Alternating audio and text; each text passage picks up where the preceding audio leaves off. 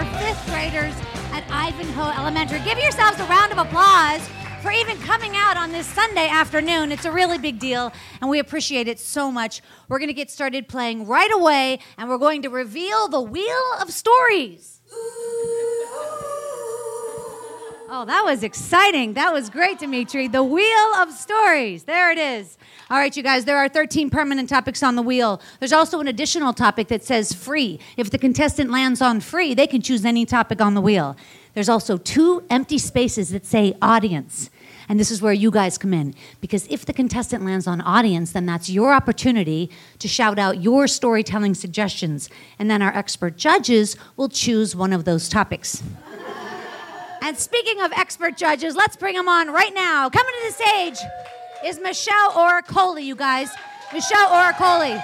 She was originally from New York, where she attended New York University and Cardozo Law School. She was dissatisfied with law and she took off to visit a friend in Australia. She stopped in LA on the way back to visit another friend, and she never left.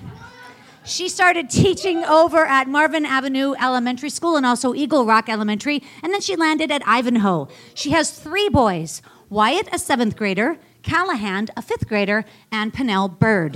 Give her a round of applause, you guys. All right, you guys, coming to the stage right now is the one and only Alex Aleman, you guys. Alex Aleman. He is originally from Los Angeles. He's the one. He's been in Echo Park for 33 years, and he is the tech guy at Ivanhoe. He's been there for eight years, and he graduated from Cal State LA. Give him a round of applause.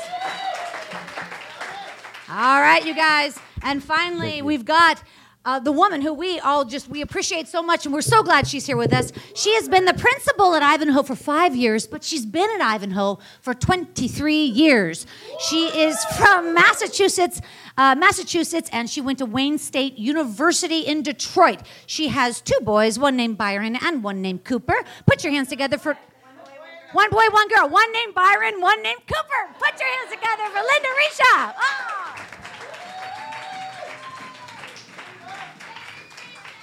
All right, you guys, this is going to be a great game today. We're playing three rounds of Story Smash.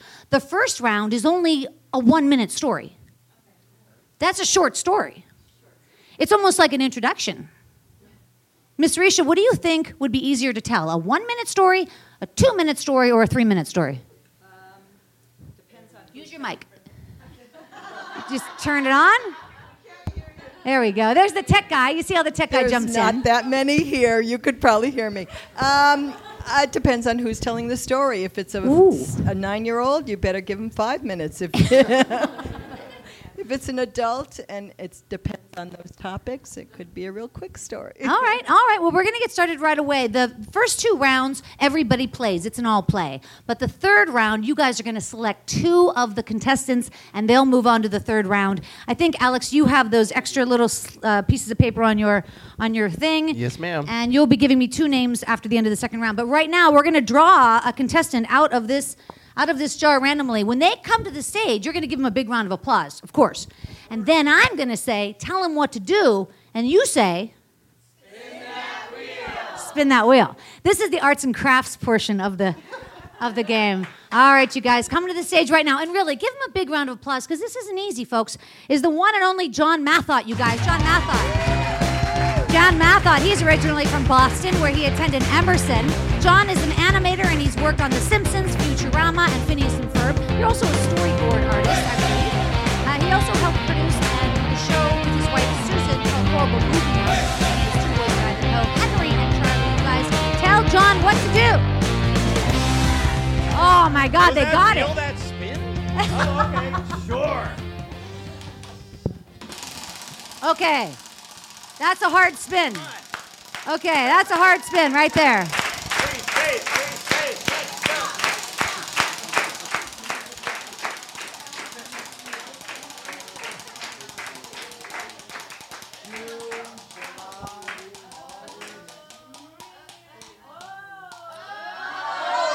Okay, now this is interesting. He landed on free right at the top. So it's a one minute story. You're going to watch your clock. If you get to the one minute mark, what are you going to hear, Dimitri? You're going to hear glass smashing, and it's over. The story is. I like the over. first sound. That's that inspires more fear. That first sound. All right, so you choose any topic on the wheel, John. Tell us what you're going to choose first. Um, I'm going to choose a story. It's kind of Holly weird, but it's kind of drunk tank at the same time. I'm going to take this too. Are we starting?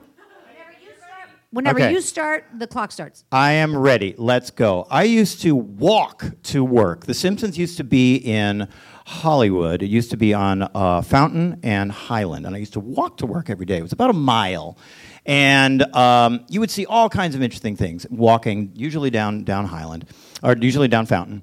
And uh, there was one time that I was walking home from work, and I saw a guy who was crouched down like so you're me, the audience.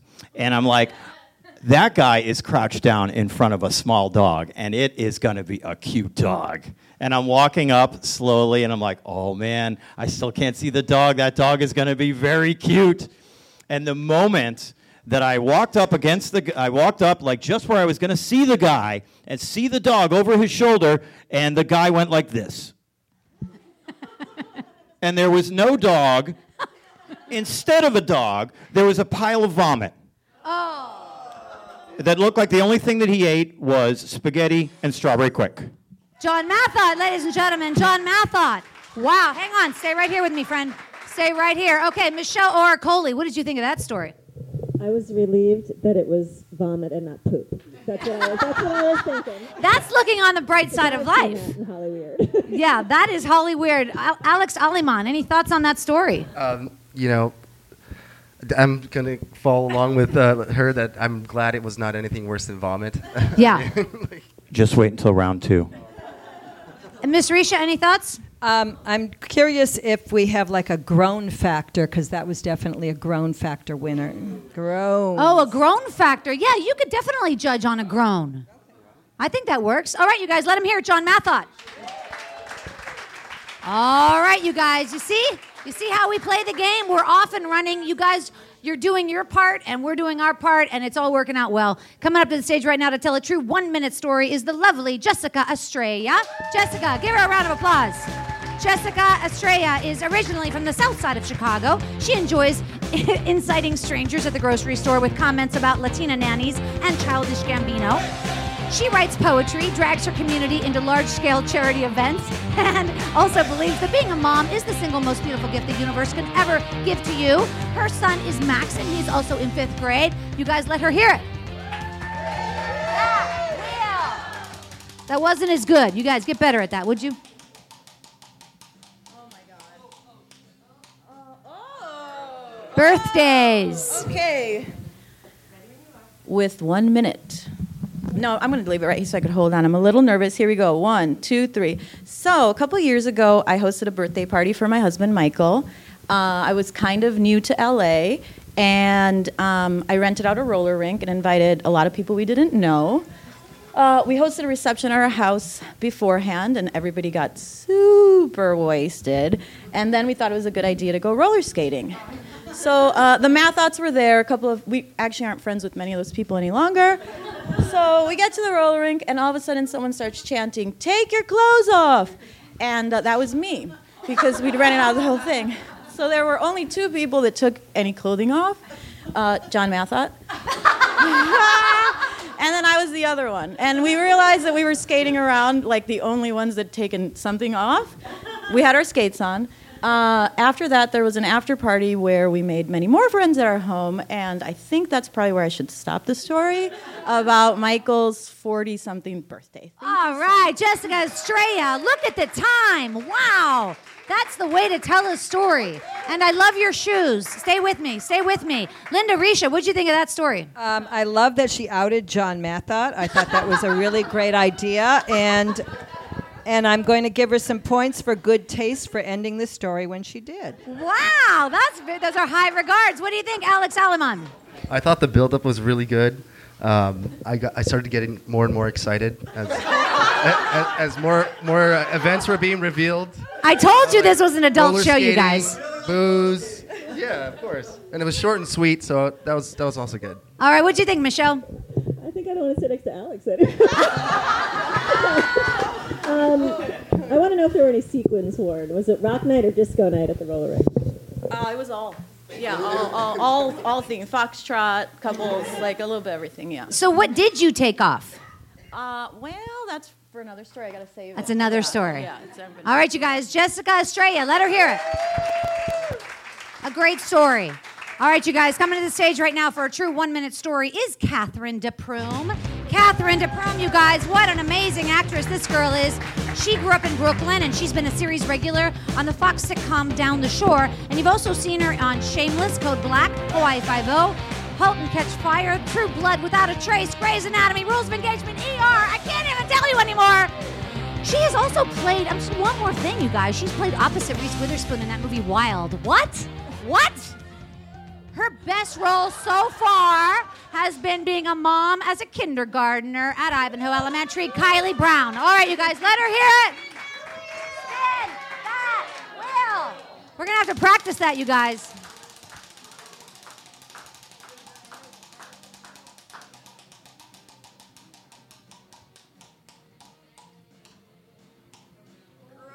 Growing up. Hey, uh, let's see. There's so much growing up.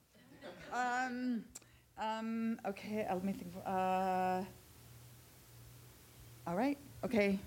So, uh, in uh, middle school in New York, we call it junior high school. I was the only white girl in a sea of Puerto Rican girls, and uh, everybody called me the ugly white girl. But they were, they were like, get around me and say, "Oh my God, you're so ugly," and and they'd be like, "Oh my God, I can see her veins. She's like got green veins. Oh snap! Oh my God, she's so ugly. And let's see her high water shoe, her high water pants. Like back in the '80s, these would be like the most embarrassing pants because they're high waters, and and all the kids would say this is like a like the flood is coming, so they were called high water, like the water is coming. So um, yeah, that's that's a snippet of growing up. Wow. Okay, stay on stage. Cathyn de Prume. Wow. That was good. That was great. Give her a round of applause, you guys. Clapping is free. Clapping is free. All right, Alex, what'd you think of that story? I thought it was a, a good portrayal of uh, the Puerto, Puerto Rican uh, nationality. and I could, I could say that because my, my mom's Puerto Rican. I see. and she's from New York. So, um, yeah, I, I thought it was pretty good. It's short. and Pretty I- I good. I really you hear the know what- judging in what- his voice? What are you trying to, um, what was your point of the story exactly? Like, like, were you tr- just trying to say that, were you, were you uncomfortable in this, during this experience, or was it Oh, just it was horrible. Okay. It was uh, torture. It Yeah. was, um, but I came out of it. Yeah. Yes, you did. Yes, you did. They're, they're not laughing anymore, I'll tell you that. What'd you think, Michelle? I have, I have a best friend who's Puerto Rican, Jorge Sanchez. Sorry about me. Um, I liked it. It sort of reminded me a little bit of the Munsters. Am I dating myself? Where the blonde girl was the ugly one. Exactly. Remember that? Yeah. yeah. yeah. Funny, yeah. yeah. Funny. Let me ask you something else, Alex. You grew up here in Los Angeles. Where did you go to elementary school and, and high school, et cetera? Now you're putting me on the spot. Um, I'm, I went to St. Teresa of Avila, Catholic school. I went to an all boys high school in uh, in Cathedral. Yeah. Okay, I was just curious. Yeah. All right. Lynda, what did you think of the story? Well, I, I find it interesting that she's still wearing the same high water pants that she wore in middle school. But I did feel like her dance intro to the whole thing was pretty pretty good. Yeah, She- that was impressive, right? All right, you guys. Cathyn de Prume, let her hear it. Cathyn. Okay, you guys, coming to the stage right now to tell a true one minute story is Michael Estrella. Michael Estrella. You may have seen his wife a little earlier. Michael Estrella, you guys, he is from Southern California as well, and he's a film and commercial director, and he's also an artist and an athlete, and he is also a fierce competitor, is what I heard. And he and his wife Jessica have vowed not to leave this uh, this game today without killing somebody. I'm not clear. Uh, Anyway, they have a son named Max, and he didn't know who to cheer for between his mom and his dad, so he put all his money on Susan Wright. Let him hear you guys. Tell him what to do. There he goes. There he goes. Bring it, bring it. Give me some noise. Give me some noise.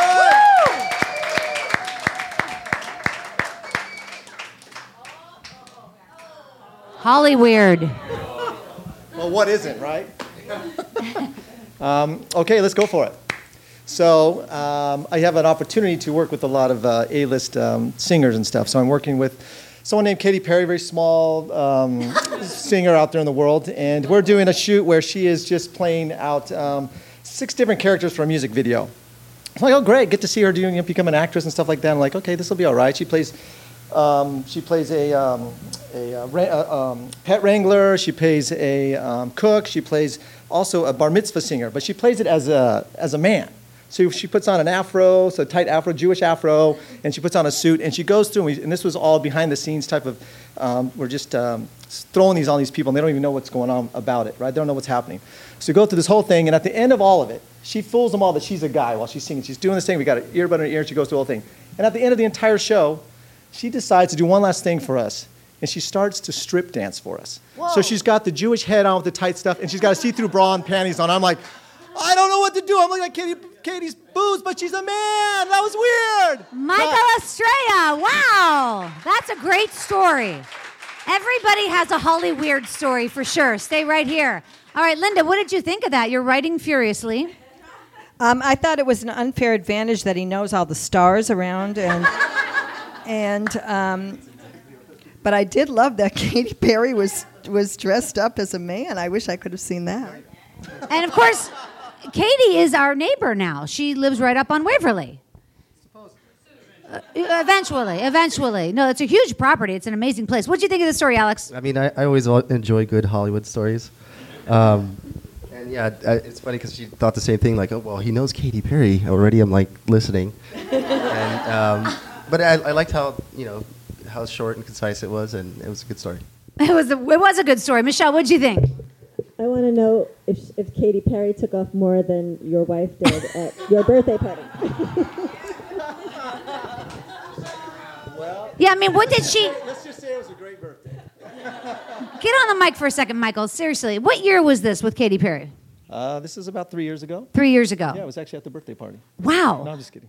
No, ah, good one. All right, good on you. Yeah, good. okay, okay. I'm just, I don't know. I mean, so she was great. Tell me she was great. No, she's uh, she was spectacular, but it, was, it really confused me. It did. Yeah, yeah. Yeah, but she was just joking around. I I have no idea. I know the whole crew didn't, was like this. Really? Yeah, they're going like that. They weren't sure what to do. Yeah, interesting. Yeah. Well, if she, funny. if she ever has children, I hope they go to Ivanhoe. That would be great. I'll That would be them. great. I think they would I go to I'll send Ivanhoe. I believe. I actually I asked her about the purchase of the house. Yeah, there, get on the microphone. I asked her about the purchase up there, and uh, she said uh, it's just stuck in litigation. She says another three three more years. She personally, she, I was telling her, I said, hey, "Are you going to be our neighbor or not?" She's like, "Well, I, I got to tell you, like, there's so much going on with that. It's like She's going to be our neighbor. All right, you guys. Michael Estrella, let him hear it. And we've got one more contestant coming up to tell a true one minute story, and then we move on to the next round and they'll tell a true two minute story. I don't even have to look at this because I know who's coming to the stage. Susan Wright, you guys. Susan Wright. She is originally from Bellingham, Washington. She's also a fourth grade teacher at for LAUSD, and she's an incredible dancer, baker, and money maker. She has two boys in Ivanhoe, Henry and Charlie. You guys let her hear it. Tell her what to do. I just grabbed this first because, yeah. Okay. What do you want? Yeah, okay. I'm really nervous. That's a good spin.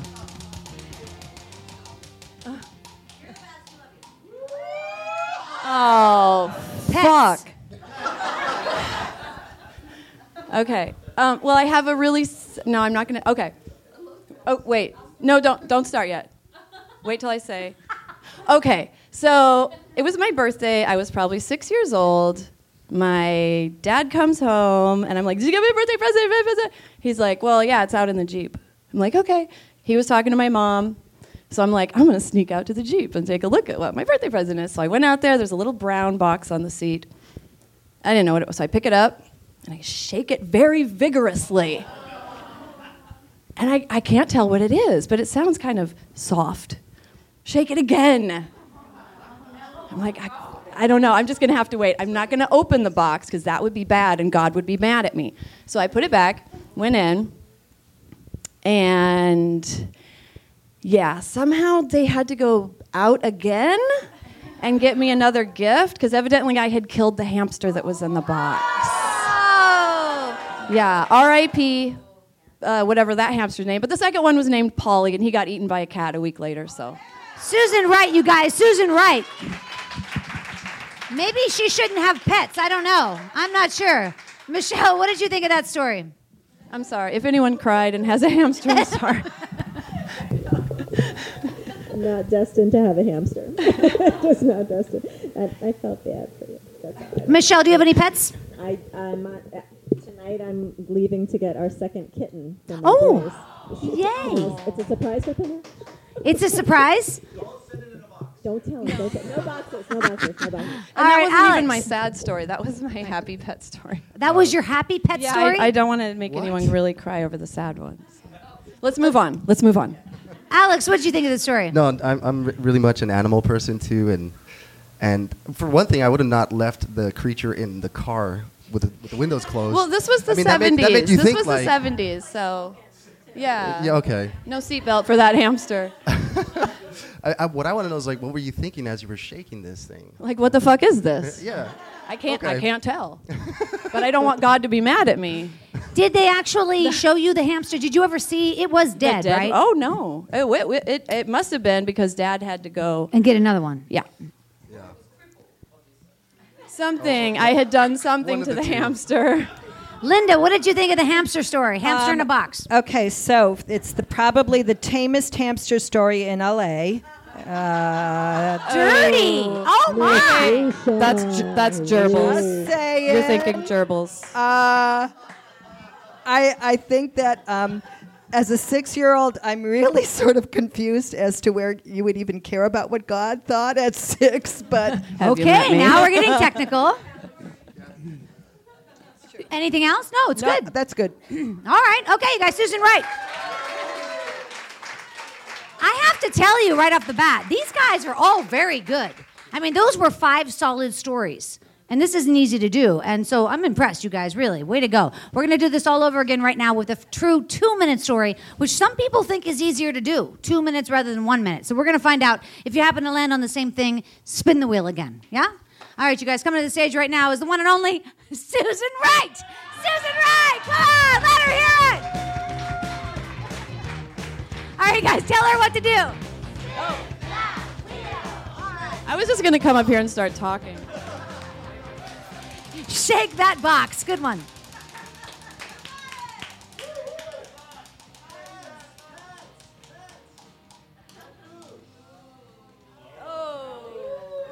Growing up, growing up. I wouldn't. I don't even know where to begin. Oh my god. Okay. Have you ever had a crush on a teacher? Yes, I have. Uh, ninth grade biology, Mr. Dahl, D A H L.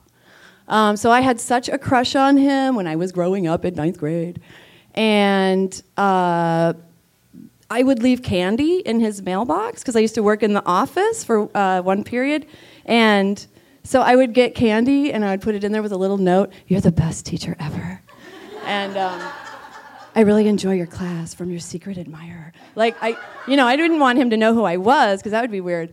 So, so, so I would leave him little treats, like maybe once a week. He never found out who it was. I think. I hope. Um, but he would always kind of give me shit and like look at me funny. So, but I knew he didn't know who it was. Um, so anyway, years down the road, um, my mom was became the librarian at my high school, and I'm like, "Oh, is Mr. Dahl still working there?" And she's like, "Well, um, there was a problem with Mr. Dahl. He um, he got arrested. Uh, he was uh, having." relations and affairs and fondling um, high schoolers. And I'm like, what? Are you kidding? Mr. Dahl, he was like the nicest, best teacher ever. Like, that was my dissecting a frog guy. That was my, like, the volcano guy. Like, everything. Mitosis. Mr. Dahl, thank you. So, um, yeah, I guess he got, you know, sent away. And uh, I now thank the God above, there's God again, for uh, allowing me to develop slowly and never developing breasts. I think that saved me. So thank the Lord. Susan Wright, ladies and gentlemen. Susan Wright. That was a great story. Stay right here. Stay right here. That was a great story. Michelle, what did you think? You don't have to turn your mic off, Michelle. Just leave it on the whole time. Will you turn up Michelle's mic? Did I? T- turn it up so I can whisper. Oh, I see. um, I don't know. I'm. Con- I'm. It's upsetting. The whole thing is I know you guys are teachers and it might make you a little uncomfortable, but sorry. No, I never had a crush on a teacher. I don't know. Have you guys ever had crushes on teachers? Either? Yeah. Mr. Aleman, let me hear that. Wait, get that get that microphone up. What do you mean? Who'd you have a crush on? It was kindergarten, and and, and she was I, she was beautiful. I mean, and she was- the, part of part of it part of it is that it's just it was very an, an innocent crush. You know, what I mean, it's like and part Well, of it was that I she was like my mom away from home more than Yeah. anything. so. Oh, you were five. I was so I'm, five. I'm expecting it was Yeah, it, innocent. it's not like we want them to molest us. We just want them to know we appreciate them. Yeah, exactly. okay, Lynda, I have to ask you, what did you think of the story? Um, wow. Um, well, I, I sort of relate to the gift of not having breasts. That's like the best part of it for me. Was it a gift from God though? Yeah. What are these breasts of the true sweet? Um, you know, in, at Ivanhoe, no one would have candy, so that would never, you know, be a problem. So, yeah, that's all. All right, Alex. Uh, uh, one more thing from Alex. Let me hear something else. I mean, because this Oh. is You know, honestly though, I, I really thought that was a great intro. Like you, you really pulled this in with that. So, that, that, and the amount of detail that you gave, and, and you were paying attention to the clock. So I'm kind of dissecting it. it was really good. Susan, did you know any of the kids later, or did you find out about any of the kids that he had molested, or had you know of any, any of those kids? No, that's kind of a weird question. No. They were all older than you. Oh no, we but we actually made a club afterwards. Well, I don't know. Like, it was a oh. scandal. Was it a scandal at the It was school? called the Mr. Dahl Dolls. Oh, no. All right, Susan Wright, you No. guys, let her hear it. Susan Wright. This is going downtown. Uh, all right, you guys, coming up to the stage right now for a true two minute story is Cathyn de Prume. You guys, Cathyn de Prume. All right, guys, tell her what to do. Wow, it's another good spin.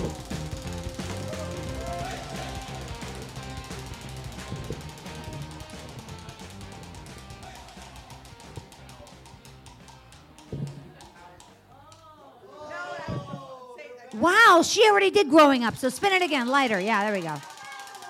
Wait, wait, wait. Did you do growing up before? You, yeah, she already did. Because she already did growing up. it's a rule. There's that competitive Birthdays. We're in that Birthdays. Um, okay. Okay. um, all right.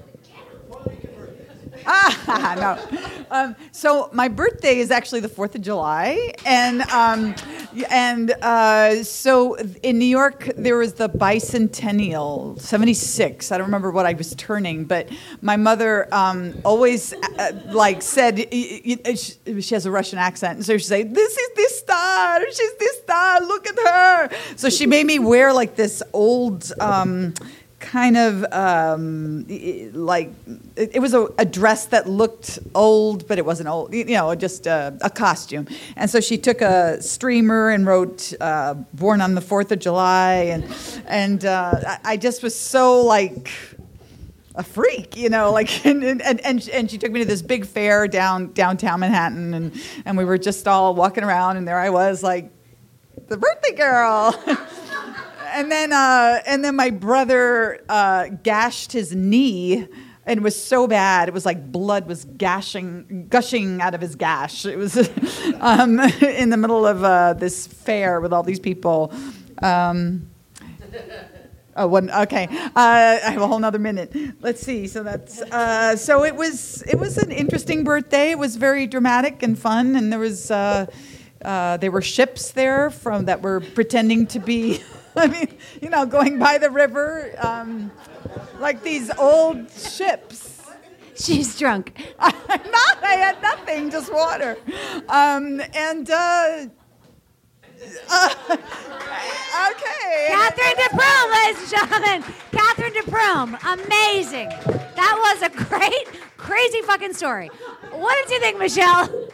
I remember that bicentennial. She's not drunk. There were ships. I'm from New York, and I remember that ship. So, It was a big deal. Everyone at school learned 76 trombones that year in, in music class, right? Um, what part of Manhattan did you grow up in? I, I grew up in Brooklyn, actually, Park Slope, Brooklyn, and then um, yeah. Queens. We When's your birthday, Michelle? October 2nd. October 2nd. Alex, what did you think of that story? I thought it was good. Um, the, it, it- the the whole thing was the timing stuff because you kept looking back at the time and you're kind of trying to, you know, stretch it. But I, I, I always love listening to stories from my mom about New York. So I love listening to stories from my mom about New York. from new york Yeah, and and so like growing up and I, it was interesting. It was fun. You know, Alex has this soft and fuzzy exterior. He's so freaking sweet, right? But then you hear what you hear the cut. You're just like right to it. I love it, Alex. That's excellent. All right, Lynda, what did you think of the story? Um, I completely relate to a mother embarrassing her child by making them dress up or do something ridiculous. My mother used to always give me perms when I was growing up, so I completely, um, yeah, it was all bad, all bad. Um, so I completely can can relate to that sort of um, desperate moment of wanting to get away from all of that, and the desperation sort of um, mirrored itself at the end of your story when you were desperately trying to get out of this story. Cathyn de Prume, you guys, let her hear it. I am so impressed by these storytellers. I really am. They all crack me up. All right, you guys, coming to the stage right now to tell a true two minute story is John Mahot. You guys, John Mahot. Tell them what to do, you guys.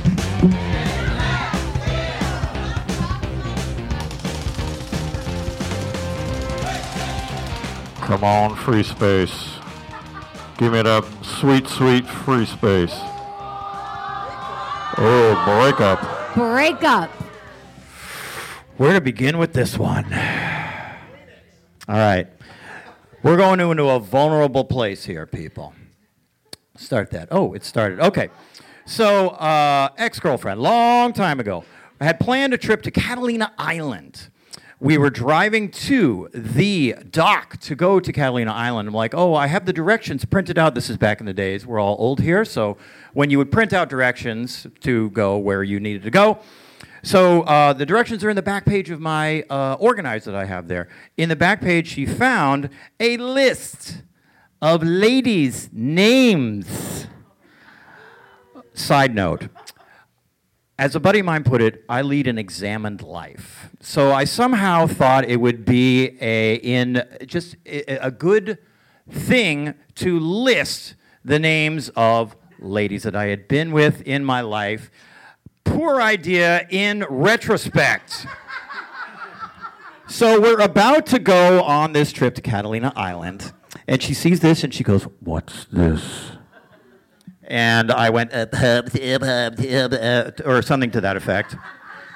Um, by the time we got to the dock, and she, whoop, like, kind of went like mute, and then we went on the trip. We, we took the boat, we went to the island, uh, had a very nice time, saw all the things, took the tour. You've all, you've all been, it's very interesting. Took the boat back, it was a little bit of a choppy ride. The instant that we got to the car. The fight that should have happened the moment that she saw the piece of paper engaged at that moment. And uh, yeah, like, is this an active list? Why is my name not on this list? It was the, the list was good, the list was bad. Nonetheless, a breakup ensued, and uh, the list is now toast. Ah, John Mahot. A great story. That was a great story. Yeah, you never want to break up on the way to vacation. That's not the time to break up because then you got to be there the whole time. So that's why she didn't tell you right then. I'm just saying. Yeah, that's why she she, was waited. formulating her, Yeah, you know, her revenge at that point. because she knew she was going to be on this island with you, and she didn't want to start until you know Months in I the planning too. That that trip. So I see. Yeah. I see. Okay, and what'd think? rightly so, her anger. Alex, what'd you think? Uh, I can relate. I've had I've had many bad. You've bad had many breakups. what? I can relate to Catalina. But I was alone.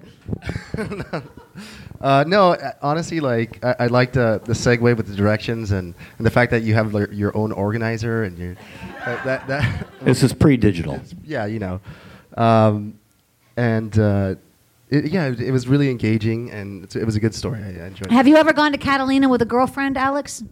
I have not. It's a very date thing to do. Yeah, you take your wife there. I just don't imagine it would be that pleasant. Yeah. We're already going. Yeah, on Alex. vacation. Oaxaca. Listen to the other storytellers. Michelle, what Let me did you put it in think? my of- journal. Michelle, what did you think? I want to know what you were thinking. I mean, stupid, stupid man. It was in the back. Nothing. Of course, it was stupid, but it was in the back of the organizer. My my f- failing was to put the directions in the back of the. Okay, yeah. I, my mea culpa was in the story. I'm, there's- And how long was this list? how how does one answer that question? If I say Four, seven, ten? I don't know. the list was short, like other things, but uh, or or All right, Lynda, what did you think of this story? This was comprehensive, man. We learned a lot. I know. Um, well, I kind of I think it's hysterical that she waited till the end. So she got a good weekend trip at Catalina out of that. Um, and I am too, you know, amazed that any male has an organizer.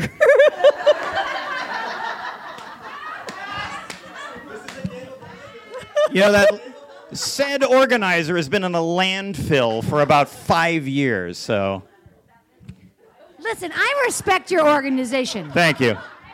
Wait, what did she say? Is that that many?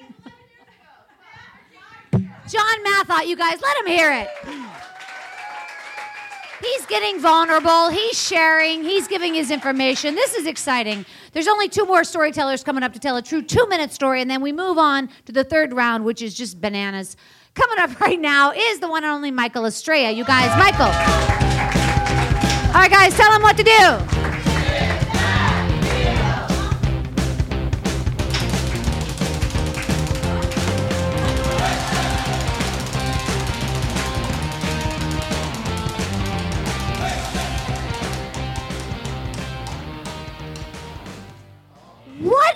Going on with my wheel? Why does it keep landing on growing up? That's so strange. You got a story though, don't you?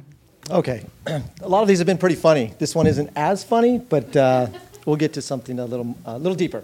So, as a uh, Southern California born and bred kid, I grew up about uh, 40 minutes east of here, so I'm used to the October Santa Ana winds. And how many of you here have been, uh, grew up in Southern California? Perfect, nobody. Oh, wait, okay. so you can't associate, that's perfect. You don't know if I'm telling the truth or not. So, anyway, during Octobers, we get this, we get this wind that kind of blows through, and this is actually something I told during my, um, during my wedding. Uh, during my wedding. So, anyway, it might be a repeat, honey. Sorry, you have to hear it again. Um, but in any case, um, during the Octobers, there's a certain wind that blows through Southern California. It's a nice dry heat, and we all are kind of used to it.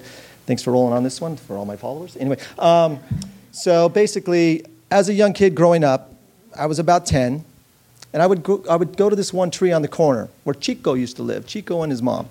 And I'd go up this tree, I'd climb up there, and it'd be, um, I was close to, I just remember this one specific night. It was, it was about uh, 8 at night, and I was 10 years old. My parents, you know, they trusted me that I was out there. And I go up step by step by step, and I think all of us can associate in our own different way where this is going to go, okay? You're going to all find your way into this coming of age. And I climbed this tree, and the leaves would crumble and they'd blow in the wind. As I got higher and higher, there's a, at nighttime, there was a light that would flicker, and the shadows would be casted across the street. And I would just sit there at age 10, and I'd look out, and I'd listen, and I would hear the wind blowing. And I'd hear the leaves blowing and blowing. And I'd sit there and go, What the hell is this? Like, what is this thing that's going on? And I think we'll get this when we're driving on the 405. We'll get this when we're looking out at, the, out at our front windows. And I think we'll get this when we're at work and we're like, what is this all about? Well, at age 10, that wind was blowing. I felt it, that warm heat along my skin. And I felt my body going, this is life. This is growing up. This is a realization that you are a human being. This is the realization that you mean something. And it's your decision to do something with it. So with that October wind, I listened to things, and that's how I grew up. Wow, Michael Estrella. Wow, stay here, stay here. Wow. Look at Alex has like a tear in his eye. What the? Uh, what did you think, Michelle? I'd like a class of Michael Estrellas. I think that would be so nice. Imagine all these sensitive boys that feel these things. I would love to have a class full of you. Oh, that's very sweet of you. Okay, Alex. No, I, I, I too have had like many moments like that in my youth. Liar. Yeah. so it's you know it's, it's a southern Los Angeles thing. Yeah, Um, yeah, yeah, it is. Uh, you wouldn't know. yeah. But I, I really about the story that I like the build up and that idea of you like climbing the ladder, you know, little by little, and the leaves rustling and stuff. Um, and it just yeah, it, it brought me to that place too. Yeah, I Cool. thought it was a good job. Cool. All right, Lynda. Um, I'm going to call this epiphany. It was, um, the, you know, you sort of um, managed to drum up every single kind of sensory thing, the sounds, the feelings, the you know, uh, the visuals, every part of it. It was a great story. All right, how about that? Michael Estrella, you guys. Thank you. Wonderful. Okay, you guys, and coming up right now to share a true two minute story is his wife, Jessica Estrella. Let her hear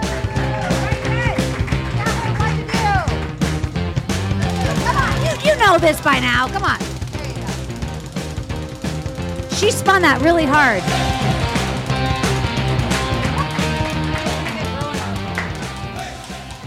Oh. Holidays.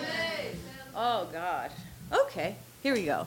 So um, I'm the oldest of four kids. Grew up on the south side of Chicago. Um, my mom was a stay-at-home mom. My dad was a city bus driver for CTA. And um, what I didn't know then is that my mom was a manic depressive. So growing up, there were a lot of super intense and amazing moments, but also like some really, really difficult ones to get through. So, for example, the holidays were perfect at my house. Thanksgiving, Christmas, Easter, you any holiday that us Catholic Mexicans would celebrate, we were dressed perfectly. There were photographs. There was a beautiful table for every meal. Like everything was amazing. But had anyone been there leading up to that holiday, the tears, the screaming, the hair pulling, the making the braids better, all of it. So now when we celebrate holidays in my family, I try to channel sort of her good intention and not channel the ass whoopings because the house wasn't ready for the fucking holiday.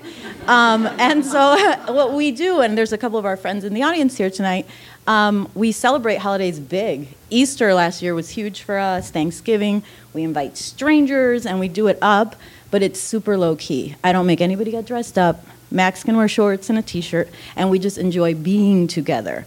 So, uh, it's kind of a growing up, but also holiday story to be able to say that thanks, Mom, for instilling those traditions, but um, we can change them in the next generation. So that's my story. All right, Jessica Estrella, stay here. Great story. No, no, stay here. Wow, I love that story.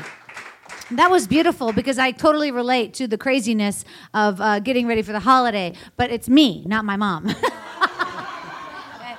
And so that's so wonderful. And you know what? They also they call that a wabi sabi life. Have you heard that? Wabi sabi. You want to live a wabi sabi life. It doesn't have to be perfect. No, it's not. That's the idea. All right, Lynda, what did you think? You're writing. Um, you know, uh, growing up a Catholic and um, coming home on holidays, and um, when my father would like tip over the edge, everyone runs to be- different bedrooms to hide. So I completely relate to that part of it, um, and I love that you're just channeling the best parts. I think that's great. Good story. Beautiful. All right, Michelle, what did you think? I, I think more people should do what you do. I, I get tired of hearing 40, 50 year olds blame their parents for everything, and I think it's really fantastic that you can accept your parents and forgive them for what they messed up with and take the good from it and move on. I think that was great. Lovely. All right. Alex, Alex, go ahead and just burst the bubble right here. Do it. Just do it. Just say it. 34, 52. So- she fucked it up on the time. You know what? The timing is not right, but How hard did she hit you? Okay. go ahead. y- I mean, you took the words right out of I my mouth. Latinos. Latinos, exactly. he's no, but I was gonna say too, like about um, 40 and 50 year olds complaining. Like it's it's funny because I'm 33 now, and like and now more than ever, I Humble I'm, brag. I'm, I'm trying to. I really do love my parents despite everything that's I happened. know. so. I know. Jesus here. Okay. All right, you guys. Jessica Estrella. Jessica. Okay, this is the hard part, you guys. You can discuss amongst yourself, choose two names, and put them in this uh, and put them in this jar, and then those people are going to come up and tell a true three-minute story. But while they work on that, you guys, I do want to thank a couple of people because I'll tell you, doing a game show like this takes a lot of people. There's a lot more people here involved than you would think. So please give a big round of applause to Dimitri up there. Thank you, friend. The entire Lyric Theater, you guys, the Lyric Theater. I've been working with them for over a year and a half. I do storytelling workshops here and I do shows here, and they're just so wonderful and grateful and uh, really appreciative to the to the neighborhood. So thank you, Dimitri. Over here, Nikki on the clock. Nikki's doing the clock. She's kicking ass. Amazing. And over here, Des over here, she was helping with tickets. Thank you, Des. And I gotta tell you, I don't think you know this, but we have a very special guest in the audience. She is our VIP, very special person in the audience, and she's here right now, Seta Demirjian. Here she is. It gives me chills. I'm just so happy you're here with us. Thank you, really. And thank you for the continuing support to our children. You know, like when you wrote that note uh, after Camp High Trails and telling them, you know, you got this thing and don't you be worried. And it just gives me chills. It was so thoughtful. So thank you for continuing to support our kids. And I also wanted to tell you guys a quick story about this wheel and how I got this wheel and how I got this clock. I have a podcast. It is called Storyworthy, and it's been around for in July. It'll be eight years, if you can believe that. I'm, I'm celebrating my 500th show in like two weeks. I know, it's out of control. Uh, anyway, so Storyworthy is a show I started in 2010, and in 2011, I started this game show because I started hearing so many stories, and I thought to myself, honestly, you don't need 10 minutes to tell a story. You can do it in a minute. So I started thinking about prize wheels. I've always loved game shows. So I started thinking about how could I buy a prize wheel. So I looked into it. And here's the thing. You can go to Riverside Pri- Riverside promo prize wheels and buy a wheel like this. But it was 485 bucks. And I didn't have that money. So you know what I did? I sold all my gold jewelry and I bought that wheel. And then I needed a clock. And you know how much that clock cost? That clock cost 120 bucks. What? So you know what I did? I sold my breast pump. And I got that clock. So now I figure I need a game show more than I need jewelry and breast milk. That's that's what I figure. Anyway, you guys, you can listen to Storyworthy uh, every Monday is a brand new episode. There's an episode going up tomorrow with the amazing Steve Bluestein. He's a fantastic comedian. Uh, Randy Sklar, of course, who's at our school. He's been on the show. Lots of people. So go back and listen to Storyworthy, StoryworthyPodcast.com. And this show, and you were on it, at John Mahot. And this show, Story Smash, you know, we play every month at the Improv. Uh, the next show is May 26th, and then the next show after that is June 23rd. We play every single month. Every show sells out. But if you email me or DM me or whatever you need to do, I will get you half off tickets and I'll make sure you get into the show. So you got that going for you. Yeah? I've had amazing people play the game, like Wayne Federman, Jimmy Pardo, Marilyn Rice Cub, uh, just amazing talent. So Danny Zuker, he plays every single time. So really, it's a lot of fun. Come to the improv. Are you guys ready to put two names in this jar? Two names are going in the jar. I know this is a hard decision. I don't want you guys to give it away, but tell me about the decision. It was very difficult. Yeah, well, we have trophies for all the players. Yeah. Actually, the winner of the show tonight, ladies and gentlemen, in my right hand, the winner of the show gets my homemade chocolate chip cookies. Yeah, that's a prize. And the winner is Alex Aleman. um, we couldn't decide. We couldn't really decide. So what we decided to do was, when you introed them, um, you said that the Estrellas were the most competitive with each other, and Max was afraid to see who would win. So we decided we would play God and watch the fallout and pit them against each other. Oh, oh my God. oh my God. Okay, you guys, coming to the stage right now to tell a true three minute story is Jessica Estrella. Jessica. Wow. Come on up, Jessica. Okay, her hair is up. Tell her what to do.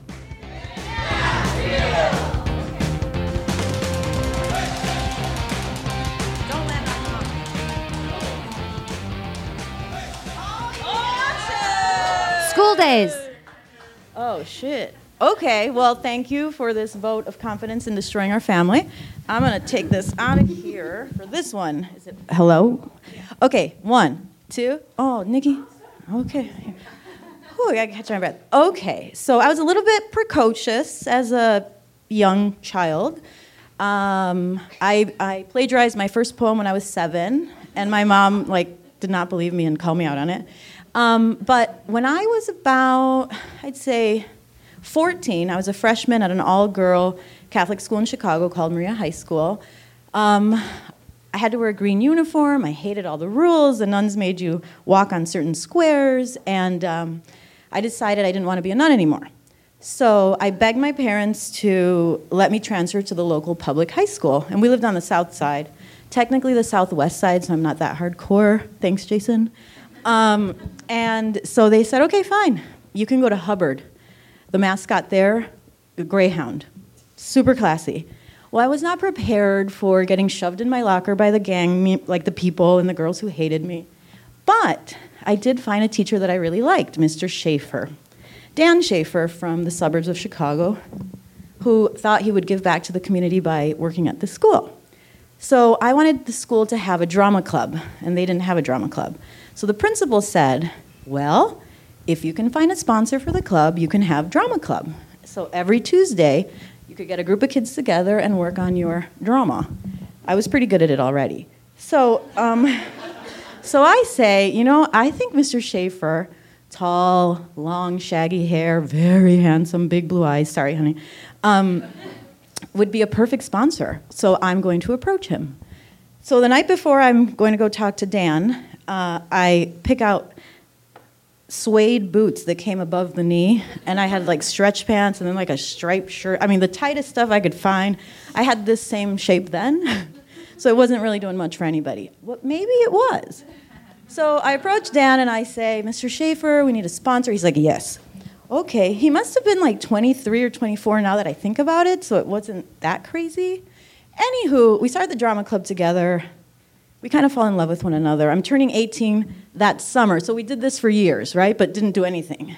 So, anyway, it's my senior year. We've run a very successful drama club, and um, I really love him. Well, this other teacher who taught the law class got jealous, and I could tell that he knew. So he went to the principal and he told the principal we were having an affair. And we weren't. This was strictly cerebral, pretend poetry stuff. Never, n- never. I mean, we went to one concert where I snuck in, but anyway, we did not do anything.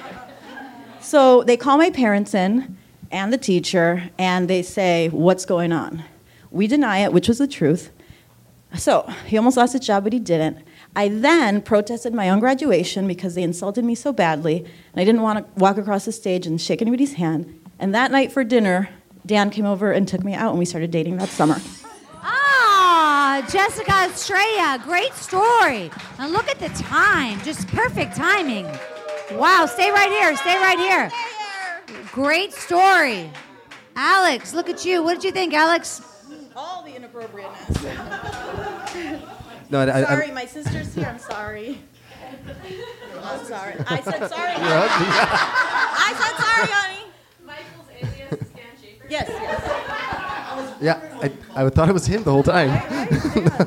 Michael. no, I, I really like the change of pace and the, the detail that you put into everything, and and yeah, it's, it was. I mean, what do you it- mean by change of pace, Alex? Well, the fact that it's a much longer story, and then you have to kind of give, you know, take your time with it, be aware of that, and um, and I mean, everybody likes affairs. Wait a minute, wait a minute, wait a minute. Wait a minute, wait a minute. Back up. Back up. I like I like hearing about them. This man teaches our children. I like hearing about them. Wait a minute, wait, wait, wait, wait, wait, wait, wait. This is getting worse and worse and worse. Stand by. Please stop talking. You're digging a hole, friend. You're digging a hole. Lynda, what did you think of this story?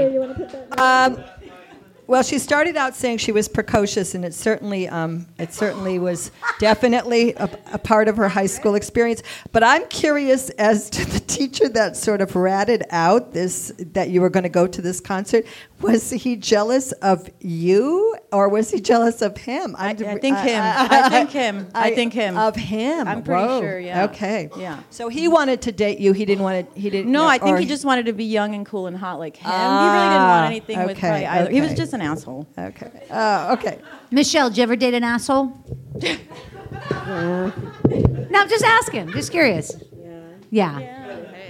Was it like a high school thing or a college? High school, high school guy. Yeah. Yeah. His girlfriend knocked on my door at my social studies class, I didn't know he had a girlfriend, but she knocked on my door, asked to speak with me. And she, the thing is, she's played flute like three seats down from me. I it was bet. Tina Sparico, I'll never forget her. And she knocked on the door and uh, told me to come out in the hall, and my teacher did because I was a good girl, you know.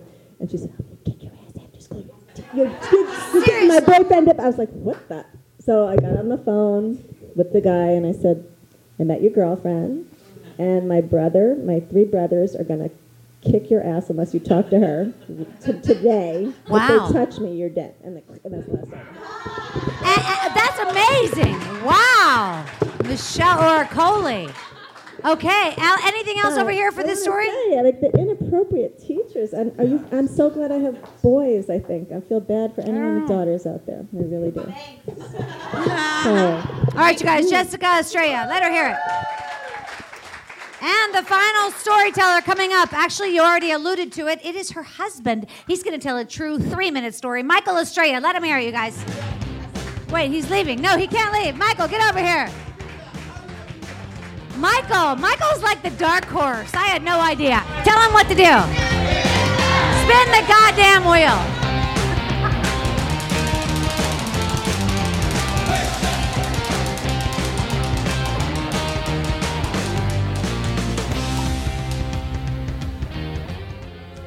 Interviews.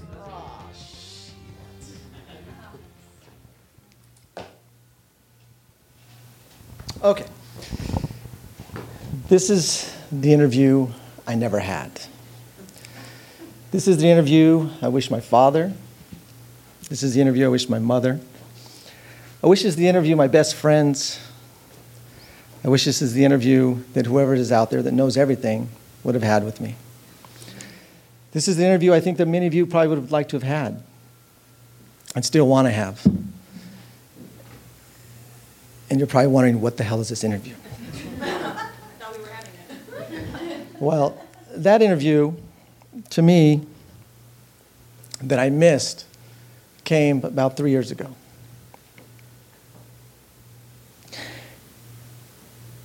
Not acting, that was the interview with my wife. I did not have an interview with my dad. I did not have an interview with my mom. I did not have an interview with my friends. I had an interview with my heart. And as fucking cheesy as that sounds, I think you've all been in that situation where you're like, it doesn't matter what my dad says if he's alive. It doesn't matter what my mom says if she's alive. Fuck, my friends probably have fucked up relationships anyway. It's the interview you have with yourself. And we have that interview daily with the people we love and the people that we've lost and the people that we want to have. And a lot of us have children, and that's the interview that we should pass on. Have that interview with those people. Don't be afraid to have that interview because it's scary, but have that interview because you believe in what is right and you believe in what is going to push us forward into something more positive. That interview is scary. That interview is something that you don't just get the job for. That interview is something that you have to sit with and go, damn it, I wish I could do that interview again. No, you have to stick with what you have. And you have to understand that the interview is your life. And every time you step up and you put on your best outfit and you'd think of, oh my God, I'm going to have the conversation in the mirror with who I am and what I'm doing, please, if you would, think back on top of that interview that you are imperfect.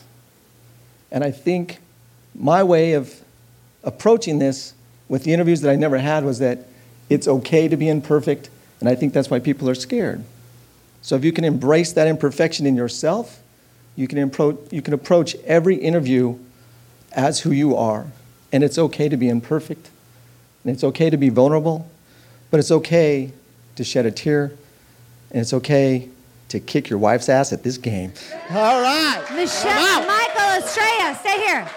Stay here. You see, what he's doing is he's yanking at your heartstrings. Because I don't even know if he got the job. I mean, what, what's happening? All right, what'd you think, Alex? Um, you, you had you had me up until the end, buddy. Like that, that's the thing. Like now, now, now tur- you took all that sincerity that you had and it turned into a competition. Ah. I'm like, and I, I don't, you get, don't get me wrong. Like it was very emotional, and the, abi- the ability that you took to take a topic like that, that maybe it was difficult to elaborate a story on and turn it into something valuable. I commend you for that. But then at the end of the day, like I, I now I question the sincerity behind everything. Oh. All right, Lynda, you're looking down. You've been writing pensively. Tell us what you think. Um, you know, today on um, on the radio there was this thing, um, TED Radio. I don't know if anybody else heard it, and it was about StoryCorps, which is this really beautiful um, um, radio piece they do once a week. That I hate sort them. of- uh, you- I'm kidding. I'm anyway, kidding. I have a show. Anyway, and it was about listening, and it was a really nice little piece. Um, and um, I think that the, the idea of being honest during an interview is um, is a really powerful piece. Um, I'm not sure you hit that mark at the very end. Uh, there was a little bit of being tiny, tiny bit of disingenuous at the end, but it was really well heartfelt. I thought. Now, Lynda, when people get a job, seriously, as a teacher, they don't interview with you. Do they interview? Do you do you interview teachers? I'm, I'm not, I don't know. Is that a superintendent's job? I don't know. No, we do if we ever have a position that opens up at the school, which hasn't Yeah. happened in a long, Right. long, time. No, long, of long course, time, I yeah. understand. No, we have a hiring committee. I see. Uh-huh. Isn't it interesting though when you are at an interview or like I go out on auditions and stuff that you know the person interviewing you they want you to do well because they don't want to interview anymore. Do you know what I mean? So it seems like they want the best to come from you. So if you're being honest, like Michael said, and you're being like, it doesn't have to be perfect. You just have to be honest with them. Here's what I think you, c- I can do for you. Here's what this has gotten very serious. I don't know. I was trying to line it up at the end. it, it didn't work. Michelle, what did you think? Anything? exactly what I thought. You know, I, I lost my father. A lot of you know I lost my father this year, and I regret not having his voice on tape. Not even just an interview, but just his voice, like hearing him say things. And um, so you were, I was getting, you know, I'm looking down, so I'm like, I'm not gonna cry. I'm gonna, and I thought that that last bit wasn't being disingenuous. I thought you were just trying to light it up for everybody. So uh, my question to, to let's let's see if I'm right or you're right. What would you ask your dad? If you could Great question. Well, here- here's a, maybe I presented it wrongly. My parents are alive, and so to me Well, it was still, like to me it was like him? the opportunity. That's even you know, harder. I to me, it was to say, Father, what is with your experience having been married four times? What what is what are your thoughts on doing something? Is the only time I've ever done it. Like, what is your feeling about what true love is outside of true love? Because you've discovered that you can be married and have true love, but there's a lot of other things at work, and there's that not knowing. So it- it's the same as approaching a sport. Like, how do you play this? I, don't, I know it's a game of some sort of soccer or something. How do you play it? What do you know? What's your knowledge in this? So I never had that discussion with them. And I could have initiated it as much as they could have, so I'm not putting it on them. But to me, it's been, and again, in my last statement was to say, I love my wife to death, and we have a thing in our own that, that we're competitive. This is how it is. So is it, if it comes across disingenuous, understood and well respected on that. But from what I, where I'm coming from is just to say, hey, even if I step out of this whole game here, if one of you guys just goes back and goes, and you're stuck on the four or five, you're actually going, I'm having an interview with myself, then that's, that's awesome, right?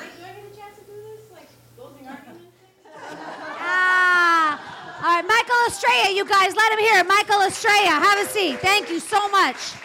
Wow. Okay, so these guys are going to have to fight it out, and so uh, do your thing. Uh, discuss amongst yourself. Choose a winner. And I, again, I want to thank you guys so much for coming out today and helping us out with the fifth grade fundraiser because, as you know, this goes toward their culmination. Yeah, and that's very helpful. So we raised some money, and after my appearance fee, I think we're going to have a lot of money for the kids. Uh, anyway, uh, yeah, and and uh, and a big th- a big round of applause, of course, to Michelle Oricoli, Alex Aleman, Lynda Rescia, everybody who played the game, Cathyn de Prume, John Mahot, Susan Wright, Michael Estrella, and Jessica Estrella. It's not easy to do, so thank you all so much for playing. I really appreciate it. And uh, check out storyworthypodcast.com. We're to see you guys on the playground. Continue to have beverages on the deck and discuss. There's beverages on the deck. Thank everybody out there for helping us out, giving us this theater for free. The Lyric gave us this theater. Yeah, really great. Okay, you guys. I am going to give you these two slips of paper, and you put one of those slips of paper in my hand, okay? I'm not even looking. It's so exciting. And this person wins my homemade chocolate chip cookies. And that person coming to the stage right now, are you? Wow! Michael Estrella, you guys. Michael Estrella. All right, you guys, one more time. Big applause for Michelle Oricoli, Alex Aleman, Lynda Rescia, Michael Estrella. My name is Christine Blackburn. Thank you for coming out. Thank you.